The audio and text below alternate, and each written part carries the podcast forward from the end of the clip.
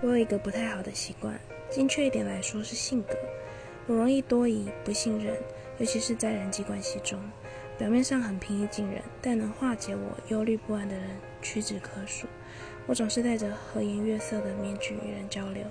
出神入化到没人看得出来，他们还觉得我诚恳，搞不好整间屋子里就我最虚伪。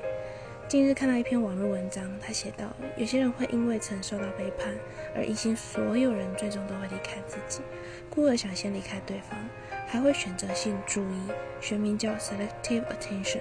只执着于对自己有危机的话语，而忽略那些关爱和友好的讯息。文章中提到，解决的方式是增加对自己的了解，唯有了解自己想要的相处模式，并向对方提出诉求，才能健康的维系感情，否则伤人伤己而已。